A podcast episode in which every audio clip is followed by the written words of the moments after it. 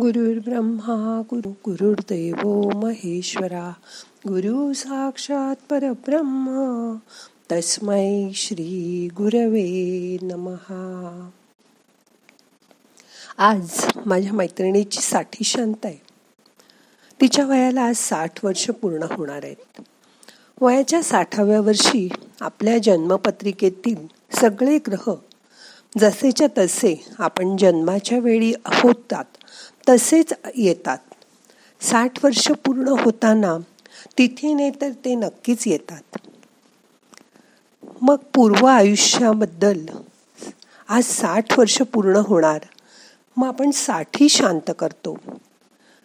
त्याबद्दल थोडा आज बघूया ध्यानात. ताट बसा पाठ मान खांदे सैल करा. हाताची ध्यानमुद्रा करून हात मांडीवर ठेवा.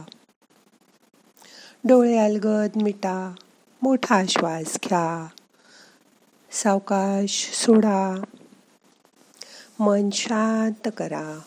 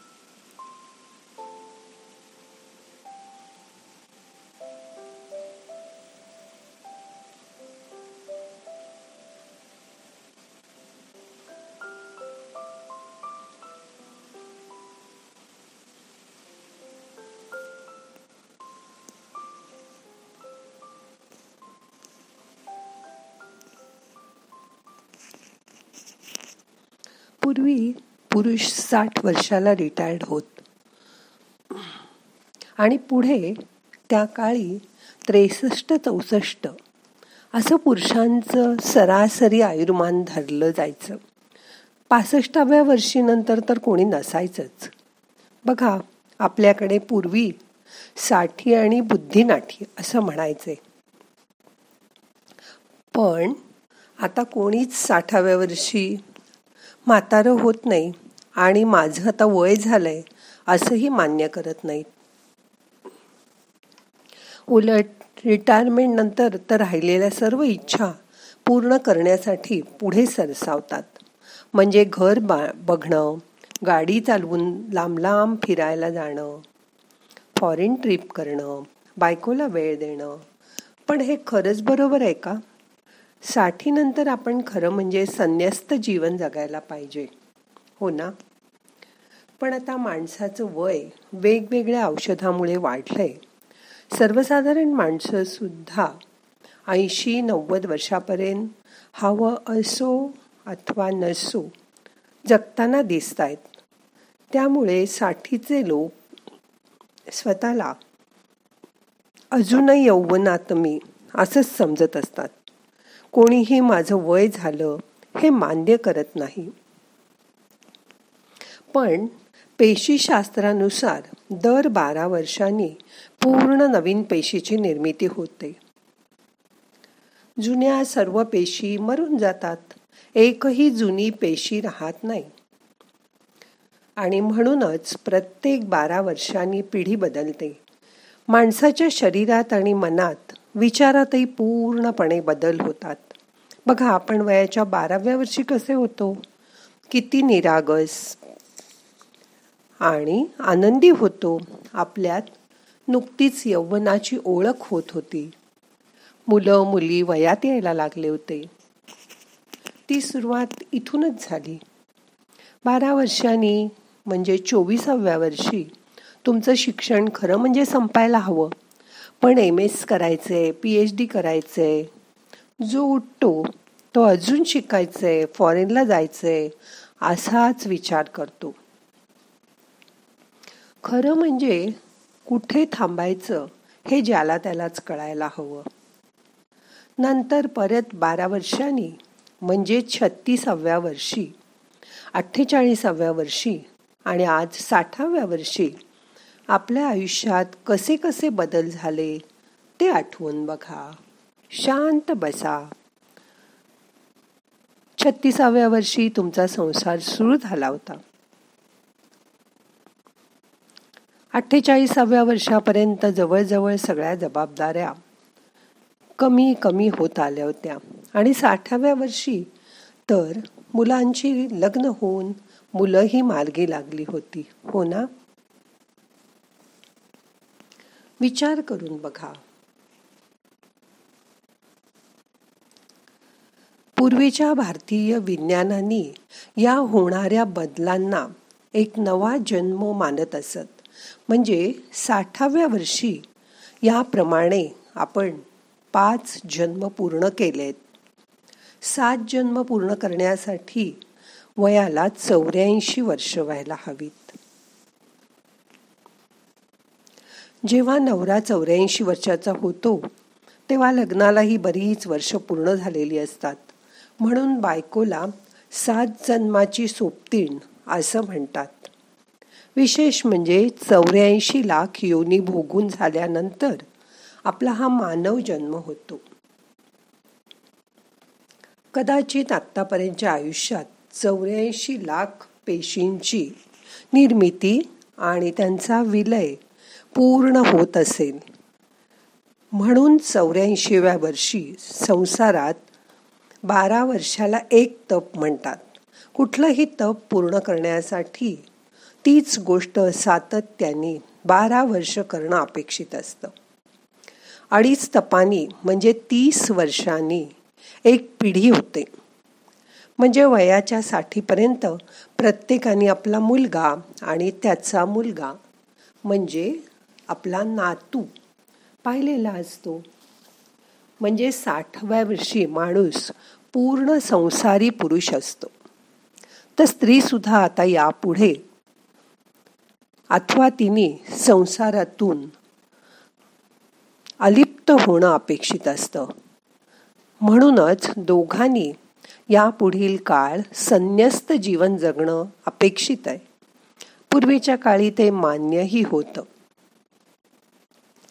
पण आता सध्याच्या जमान्यात प्रापंचिक जबाबदाऱ्या पूर्ण करणारे बरेच जण साठीनंतरच आयुष्य आपल्या मनाप्रमाणे जगायचं असं ठरवतात. पण त्यासाठी लागणारी तुम्हाला शरीराची आणि मनाची उभारी असते का? उत्तम जोडीदाराची साथ असते का? आपण व आपला सखा आरोग्यपूर्ण असणं यासाठी अति आवश्यक आहे. योग संगीत पर्यटन आपल्या आवडीचे बैठे खेळ यात माणूस या वयात मन रमवू शकतो. या पुढील आयुष्यात ज्या समाजाने तुम्हाला नाव पैसा संपत्ती दिलं हे सगळं मिळवून तुम्हाला स्थिरस्थावर केलं त्या समाजासाठी रोज एक तास बाजूला काढा. मग त्या वेळेत दुसऱ्याला मदत होईल असं काहीतरी निस्वार्थीपणे करा. त्याचेही अनेक मार्ग उपलब्ध आहेत. शेजारी पाजारी कुणी आजारी असेल तर त्यांची मनापासून विचारपूस करा सेवा करा.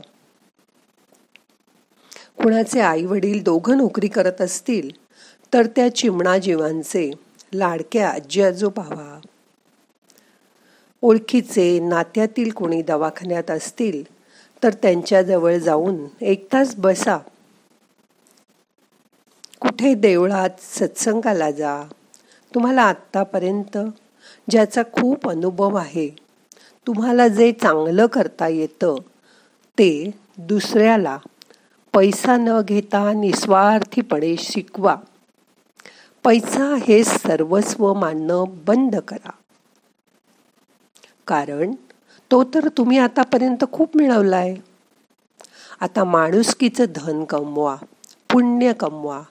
कारण बंगला गाडी पैसा सगळं इथेच सोडून जाणार. आहे ते थोडंच बरोबर येणार. आहे ज्यांना मदत कराल त्यांचे आशीर्वाद त्यांचे दुवा तुम्हाला मिळाले. तर त्यामुळेच तुमचं म्हातारपण सुसह्य होईल. कारण आपण कितीही म्हटलं तरी कधी या जगातून एक्झिट घ्यायची हे अजून देवानी त्याच्याच हातात ठेवलंय. म्हणून आजच विचार करा आणि तसं वागायला सुरुवात करा. वाट कसली बघताय? आता मन शांत झालंय. आजच मनात विचार करा. आपण काय करतोय आणि काय करायला हवं त्याचा. शांत बसा.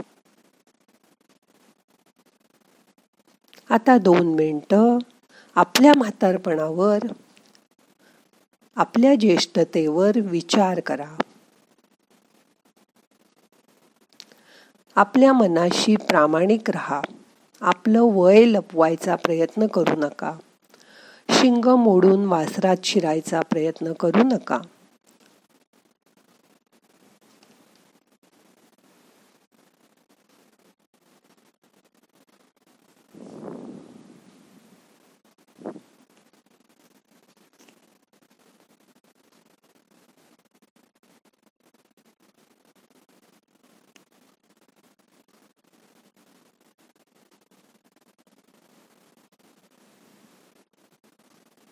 मोठा श्वास घ्या.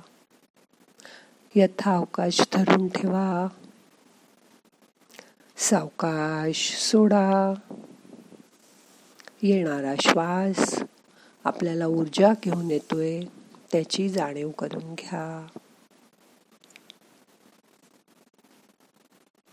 जाणारा श्वास आपले ताण तणाव आपली दुःख बाहेर घेऊन जातोय त्याची जाणीव करून घ्या. मन शांत करा.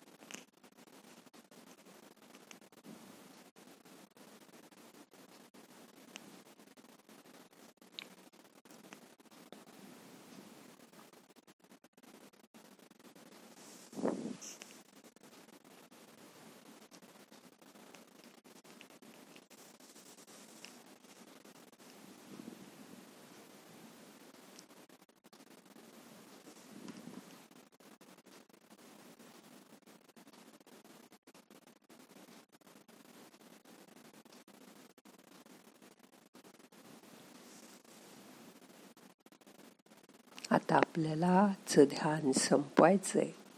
मनाला जाग करा. प्रार्थना म्हणूया. नाहम करता हरि करता हरि करता हि केवलम. ओम शांती शांती शांती.